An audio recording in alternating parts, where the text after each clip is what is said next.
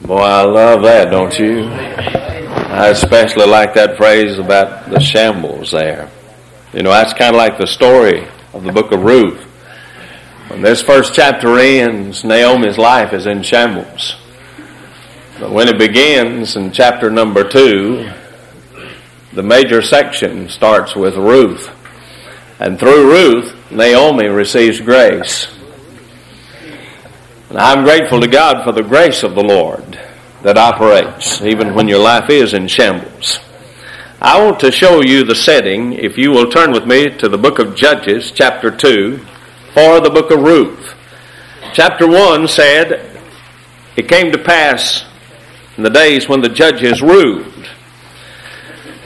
In chapter 2 of the book of Judges, if you look at verse 7, it says, The people served the Lord all the days of Joshua, and all the days of the elders that outlived Joshua, who had seen all the great works of the Lord that he did for Israel. This was after they came into the land of Canaan. Under Joshua's leadership and the elders, the people remained faithful. Verse number 10, and also all that generation were gathered unto their fathers, and there rose another generation after them, which knew not the Lord, nor yet the works which he had done for Israel. The children of Israel did evil in the sight of the Lord, and served Baalim. They forsook the Lord, God of their fathers, which brought them out of the land of Egypt, followed other gods of the gods of the people that were round about them, and bowed themselves unto them, and provoked the Lord to anger. And they forsook the Lord and served Baal and Ashtaroth. And the anger of the Lord was kindled hot against Israel, according to verse number 14. Then verse 16. Nevertheless, the Lord raised up judges, which delivered them out of the hand of those that spoiled them. And yet they would not hearken unto the judges, for they went a whoring after other gods and bowed themselves unto them. They turned quickly out of the way which their fathers walked in obeying the commandments of the Lord, and they did so. I, what you see, the days that the judges ruled, there was rebellion, resentment, there was sin, the people had forsaken the Lord. The Lord would raise up a judge under his leadership, he would deliver them. When the people cried out for mercy, God would send a judge. Somewhere in the segment of time, our story took place. We do not know whether it was the time when there was no judge or during the time that the judge was in his jurisdiction. Whatever the case, this story takes place. Samuel is supposed to have written the book of Ruth. We do not know that for sure, but he has given the authorship of it. I want us to look at as much of this as the Lord will allow us to do this morning. We'll not deal with the entire chapter. I wanted to read it so you could get the setting in your mind. If you'll notice in verses 1 through 5, there is not one time that God is mentioned. Not one time the Lord is mentioned. Not one time is there Lord consciousness. Yet, from verse number 6 to the rest of the chapter, there's some 11 times that he's mentioned a God consciousness. But this is after they have forsaken the land, gone into the country of Moab, the husbands died, the two sons have died, you have a widow, and her two daughter in laws are also widows. Then a God consciousness. Four things that we'll see. First, we'll see the family in the land of promise. Number two, we'll see the famine in the land of promise. Number three, we'll see the forsaking of the land of promise. And number four, we'll see the funerals in the land of Moab. All right, let's look at it. This is what I call a representative illustration. By that, it's an example for us. 1 Corinthians 10 speaks the transpiring, the wilderness, the events of the wilderness has been examples for us. This is a representative illustration for a family, for a man and his wife and his children. First, we see the family of the Lord in the land of promise. Let's look back at verse number one. It came to pass in the days when the judges ruled that there was a famine in the land, and a certain man of Bethlehem, Judah. First, see the people of the family. Elimelech means my God is king. You don't even know anything about Elimelech except by his name. But his name is an identification with God. It was given to him at his birth, of course, and his parents had named him after Jehovah God.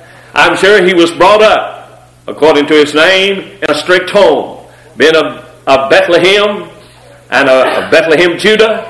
He had instructions. I believe that at this time Elimelech was a man of God with a family that he had brought up in the city of David called Bethlehem, or was to be the city of David later.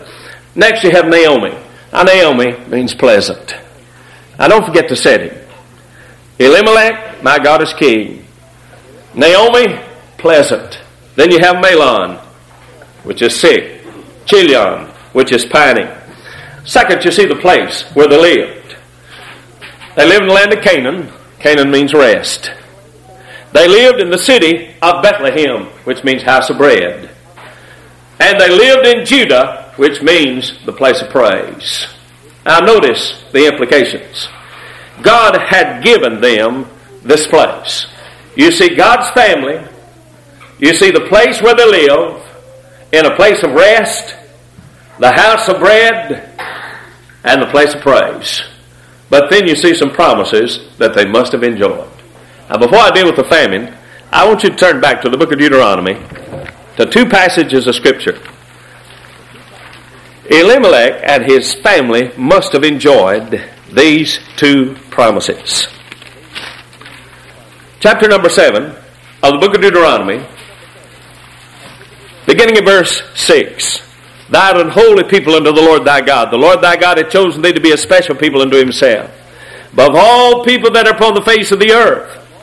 The Lord did not set his love upon you nor choose you because you were more in number than any other people for you were the fewest of all people, but because the Lord loved you, because he would keep the oath which he had sworn unto his fathers, hath the Lord brought you out with a mighty hand and redeemed you out of the house of bondage from the hand of Pharaoh, king of Egypt. So I know, first of all, that Elimelech lived in the land of promise, the land of Canaan, and was a special person.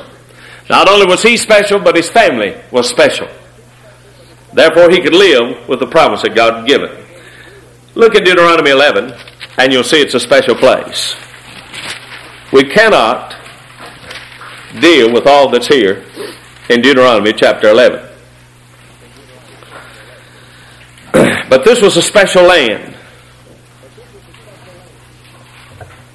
Look down in verse number 10. For the land, whether thou goest in to possess it, is not as the land of Egypt from which you came out for thou sowest thy seed and waterest it with thy foot as a garden of herbs. But the land whither thou go to possess it is a land of hills and valleys that drinketh water of the rain of heaven, and a land which the Lord thy God careth for. The eyes of the Lord thy God are always upon it, from the beginning of the year even unto the end of the year. Now it's a spiritual truth here. Those of us who are saved are God's children. We're His special people. Not special because of who we are, but special because the Lord hath chosen us unto himself. He said that the Lord's eyes are always on the land of Canaan.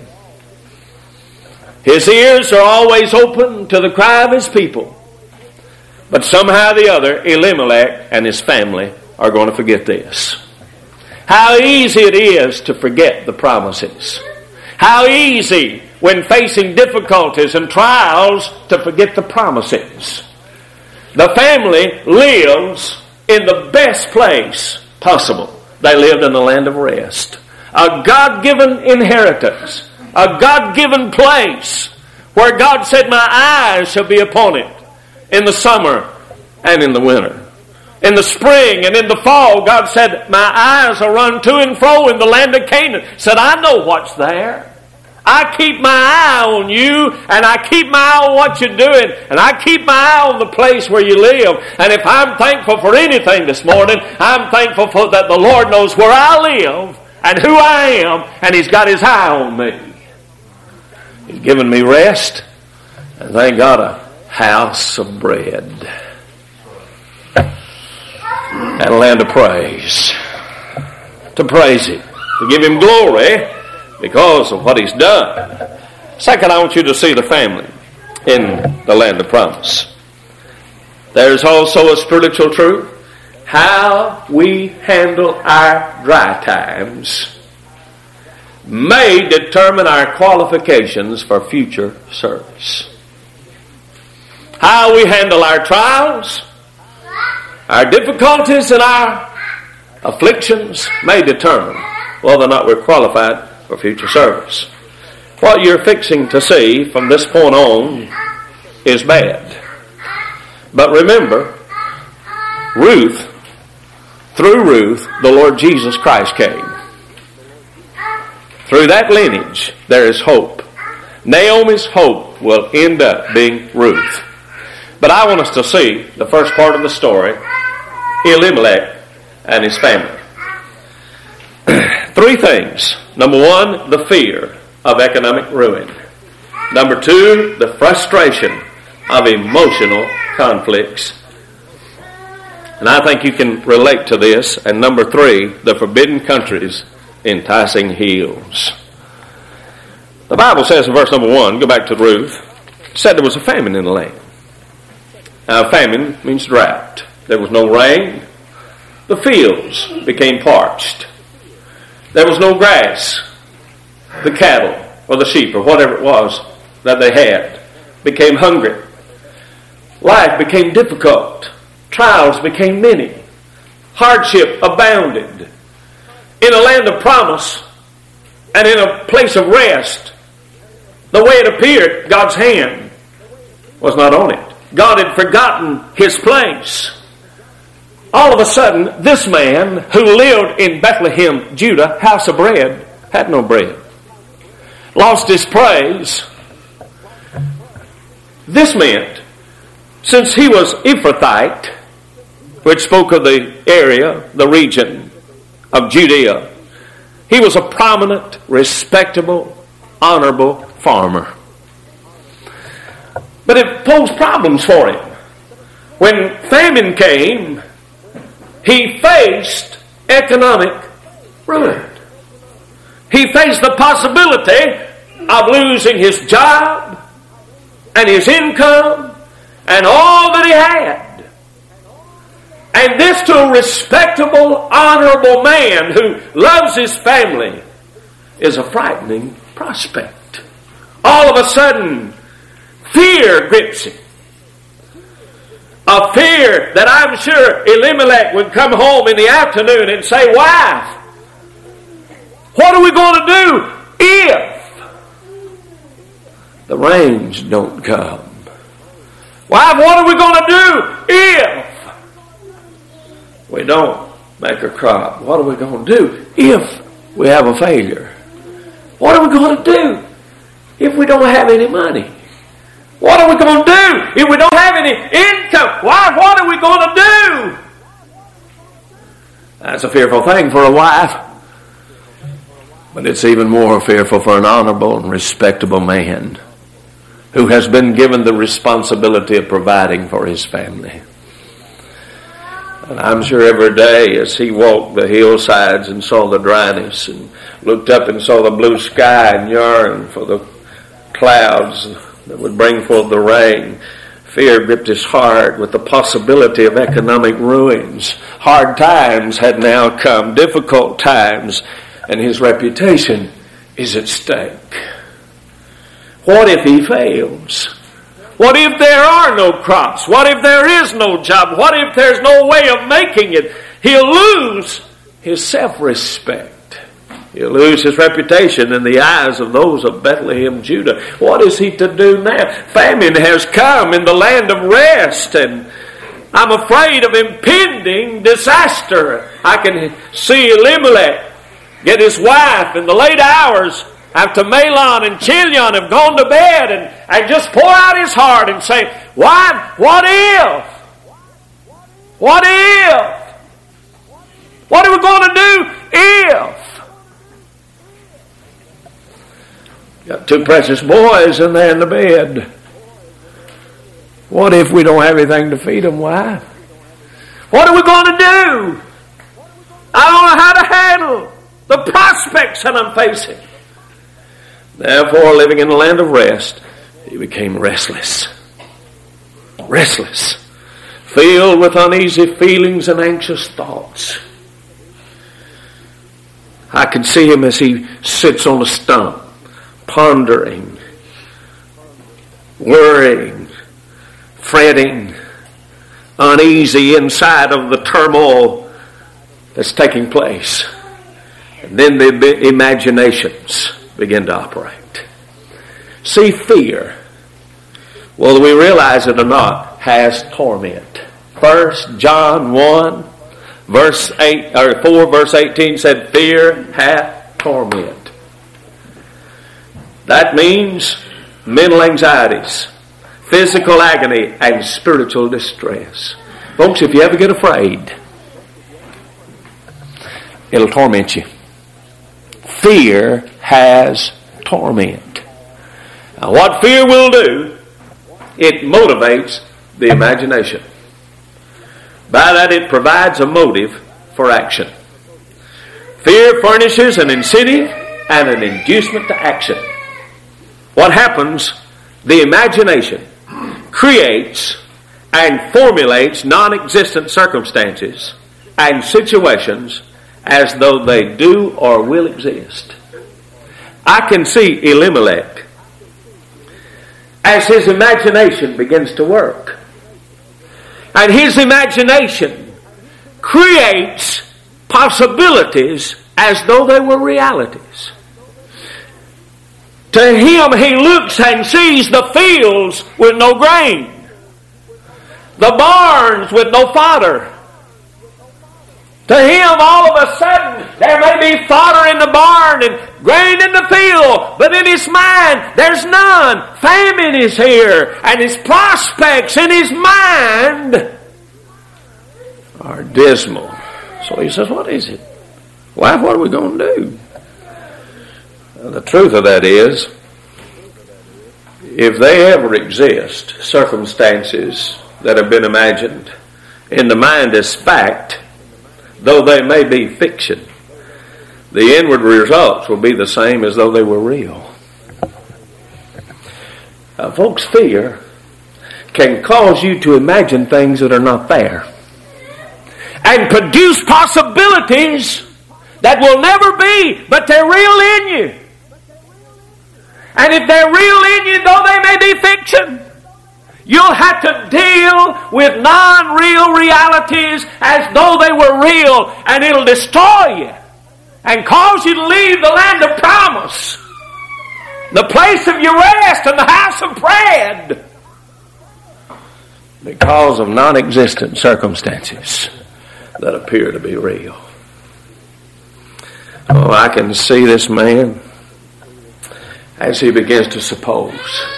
One of the most damnable sins, two of them, is the sin of supposition and presumptuousness. If supposition and presumptuousness occupy the mind, deliberations are impossible. Which just simply means the ability to carefully think out and see clearly and to understand what one is doing or is to do will be impossible. When fear motivates a person and his imagination creates circumstances and situations that don't exist, he forgets about the former promises. He forgets about the former blessings. He forgets about what God has done for him from behind. And he looks ahead and he says, What am I going to do if? To develop along avenues and lines that may never come. He faces problems that may never exist, all because of fear. Fear is producing a motive for action, an incentive, stirring him and moving him and bothering his mind and perplexing his heart, and anxieties are setting in. And I can see him walking through the fields. I can see him going among the cattle, and I can see fear driving this man. I can see him come in, trying to hide it from the boys. And then looking at his wife and just shaking the head and saying, What under God's heaven are we going to do? How easy to forget it is the land that God said, My eyes shall be upon it, and my ears shall be attuned to it when fear motivates the person. So I'm trying to understand Elimelech.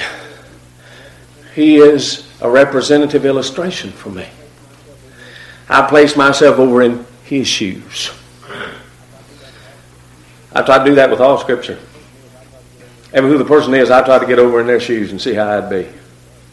And I usually learn something from their experience. How would I be if drought time had come, the prospect of losing everything that I had, and not being able to provide for my family, and no job, no money, no income? What would my imagination do to me? What would fear do to me? How would the fear of economic ruin drive me and force me to do some things that I wouldn't have done ordinarily? See, fear causes the imagination to run wild. It just runs away with you. Maybe to do things that you never intended to do. Elimelech and his family is fixing to do some things I believe they swore they'd never do. I believe they swore, we'll never leave God's promised land. We'll never leave the house of bread. Never will we be caught leaving the land of praise. But the imagination created situations that didn't exist or might never exist on the, pre- on the presupposing that the famine would cause them never to have anything. The decision he's fixing to make, I'm sure, was difficult for him to make. But fear drove him. And that's what happens. But fear causes the imagination to provide the dungeon of despair and the jury for the verdict of doom, the weeping mourners left in destitution, the gallows for the lynching of self, and the grave of destruction. Do you know what I've said? I've said that your imagination will start to work and imagine providing a dungeon of despair for you, shutting you up in a cage, and you find yourself in bondage, and it, then your imagination begins to think of the verdict of doom. What are we going to do? I'm doomed. Oh, despair and destitution and, and loss. If I stay here, I'll lose everything I've got. And a verdict of doom comes in the man. And I can see Elimelech. Nothing but doom in him. Doom and despair, he looks out across his fields, across the possibilities. And he says, Oh, nothing but fear creates a dungeon that enslaves you. Fear has its bars that won't let you free. Fear causes the imagination to create a verdict of despair and doom that can never be changed. And imagine picturing your family without you and, and how you're going to supply the need. And all the imagination pictures them destitute. And there's a lesson you need to remember. The very thing that he was afraid of, he tried to prevent and left the house of bread, and left the land of praise, and it happened in reality. Here it's only in the imagination, but it's real to him. Therefore, fear causes peace to take flight on the wings of the wind. And his peace is gone. And Elimelech faces economic ruin. And he's afraid. All because of the if. What are we going to do? If. Oh, cursed land of the if. From thee let my soul be free. For in bondage wouldst thou keep all that is precious and dear to me. But, oh, blessed land of God's reality, to thee let my soul flee. For in freedom wouldst thou keep all that is dear and precious to me. I don't want to live in the land of the if. I want to live in the land of God's reality. I'm trying to understand Elimelech. Here he is. First, with the fear of economic ruin. Second, with the frustration of emotional conflicts. Here's a frustrated man. Now, frustration emphasizes making all efforts and all plans useless and vain.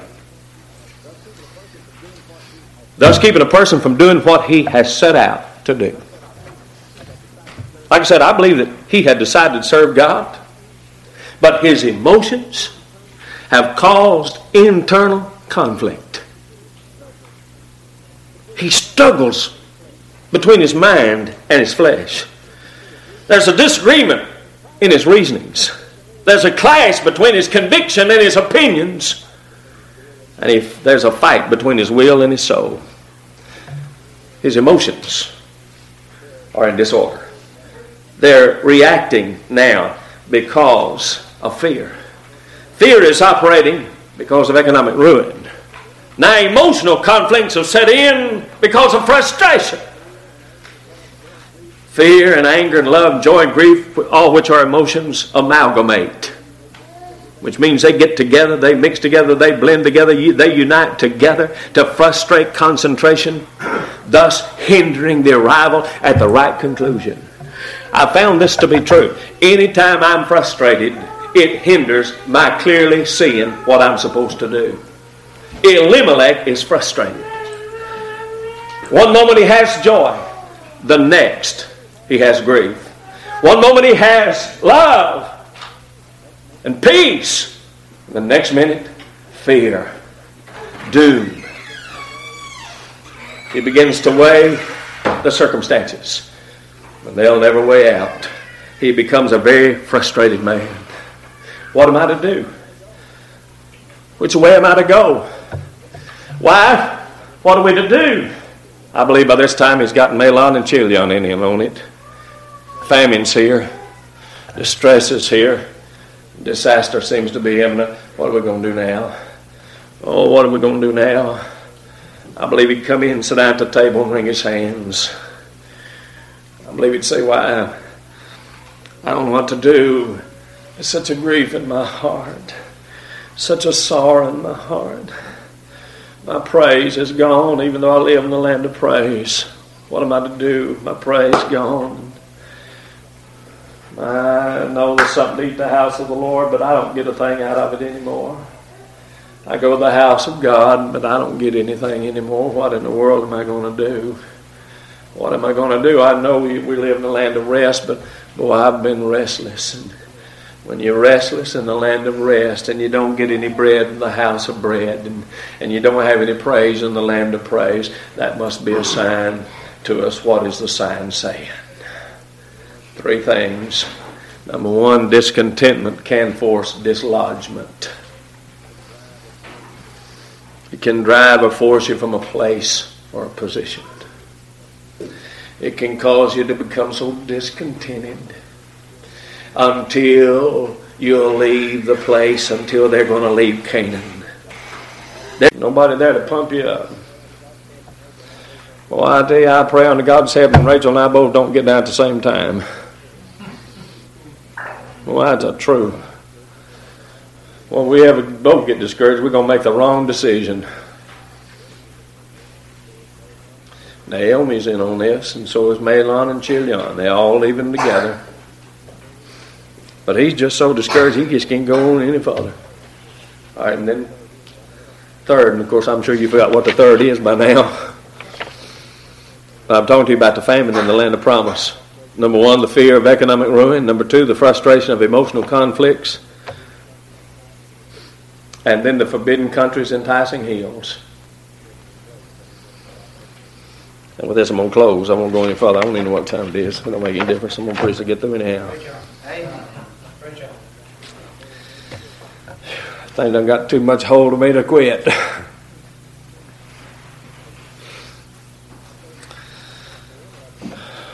See, Elimelech and his family were prime candidates for temptation. Like a lamb to the slaughter, and like a mouse to his trap. Boy, if you ever saw anybody set up, they were set up. There was a famine in the land of Canaan, but not in the land of Moab. Elimelech could walk out and look many miles over the Jordan. Way over there in the distance was the land of Moab with its green, fertile plains, and all he saw in the land of Canaan was dryness and drought. So here is the forbidden country's enticing hills. Three things, then we're going to be through. Because we'll get down to his decision to forsake the land of Canaan. Place of his rest, the house of his bread, and the land of his praise.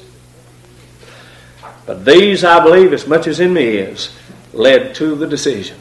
Number one, the problem with lust. He had a problem with the lust of the eye and the lust of the flesh.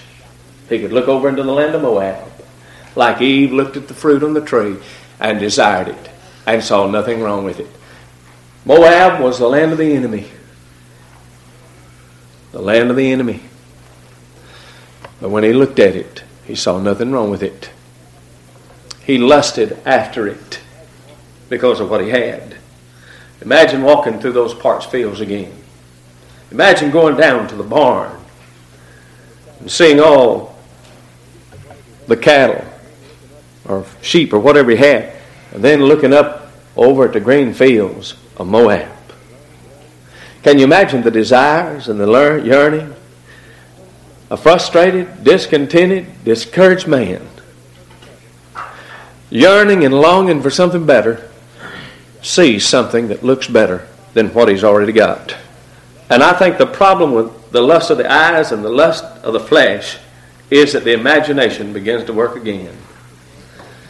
There's a danger of optical illusion.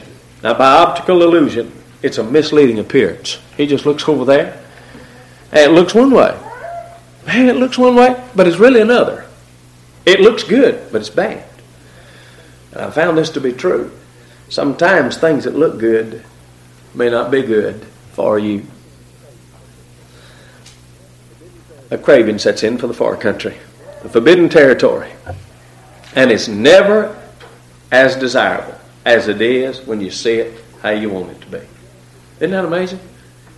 When he began to imagine the land of Moab, he could create a different picture than what he pictured in the land of Canaan. His imagination imagined the famine in, in Canaan and saw himself destitute and the loss of all things. He looked over in the land of Moab and his imagination could picture desirable things and food in the fields.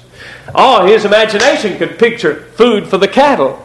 His imagination could picture better life and life itself.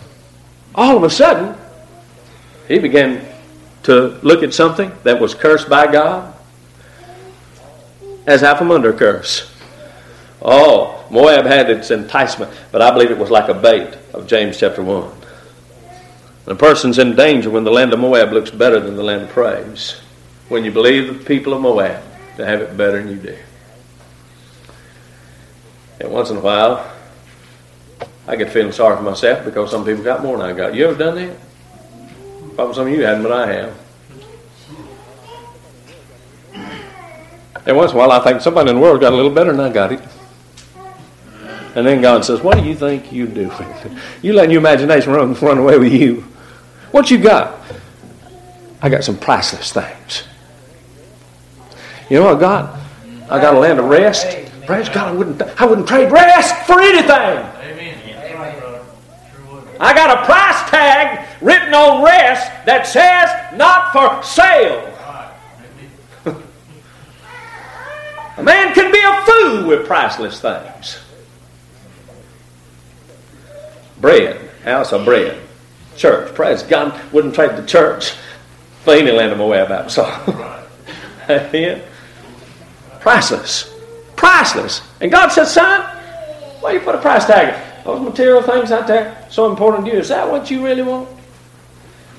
Trouble with Elimelech is the trouble with some of us men. We think that the most important thing in the world is material possessions to provide for the family. But it's not. It's spiritual. Thank God for providing the physical, and all of us want to provide the physical. But here's a man that got his eyes on the material and the physical and forgot the spiritual and made the wrong decision. How easy it is. How easy it is when the lust of the flesh begins to take over and the things of the world and places of the world start looking better than the rest and the house of bread and the praise. Not only did he have trouble with the problem of lust, but second, with the blindness of deception. Now, by that, he approved of another's lifestyle. He approved the lifestyle of Moab that God said was sin, especially the people of Moab. He came to some false impressions. He had some false notions. He had some false ideas, and he had some misleading appearances and misevaluation of his priorities again. All of a sudden, he's blinded. And then justifiable excuses. Can't you picture this? Can't you picture him giving himself justifiable reasons for plotting his course of action? Can't you see him saying, Yes, I've got it all figured out now. This is a thing for me to do. But the scripture said, There's a way that seemeth right unto a man, but the end thereof are the ways of death. All of a sudden he said, This is right. But if I'm learning anything from this, as God's taught me these months, it is that outward appearance can appease inward conflicts, which simply means that if my circumstances are going to be good or the prospects good, it can calm my inward fears. But that can be carnal and not spiritual. That can be self. With better circumstances, it might give me carnal security. So here, carnal contentment is a substitute for spiritual peace. And he used circumstances to justify it. And he was determined to do it. And then, last, I believe he had the problem with the lust, those enticing heels. I believe he had the blindness of deception. And then, third, he had the hardness of his heart. Hebrews 3.13 says, hardened through the deceitfulness of sin. Elimelech hardened himself. He made his decision. Once he made his decision, he hardened himself in it. In other words, he decided to go. He set his mind, formed his decision with, with an unmovable and irrevocable mold. His mind was set just like concrete. It was made up. He became unfeeling and pitiless toward the things of God. All of a sudden, the land of rest didn't move him anymore. The bread in the house of the Lord didn't move him anymore. His praise didn't move him anymore. What moved him and motivated was to have better circumstances and have a better life for himself, physically and materially. And when that began to motivate him, he set his mind, hardened his heart, hardened his countenance, hardened his mind. The lust had already gotten a hold of him. He made his decision, and once he made it, nobody could change him. He didn't give God a chance to try. He didn't even ask God about the thing. And so what happens to him? He becomes unyielding. He will not yield. He will not submit to the things of the Lord. He will not do anything. To him, he leaves the bad to go the good. He leaves to win and not to lose. But the simple truth is, there's no talking him out of it. There's no praying him out of it. There's no seeking for divine guidance. There's no asking him to do what's right. Two other things that we'll see in the story later.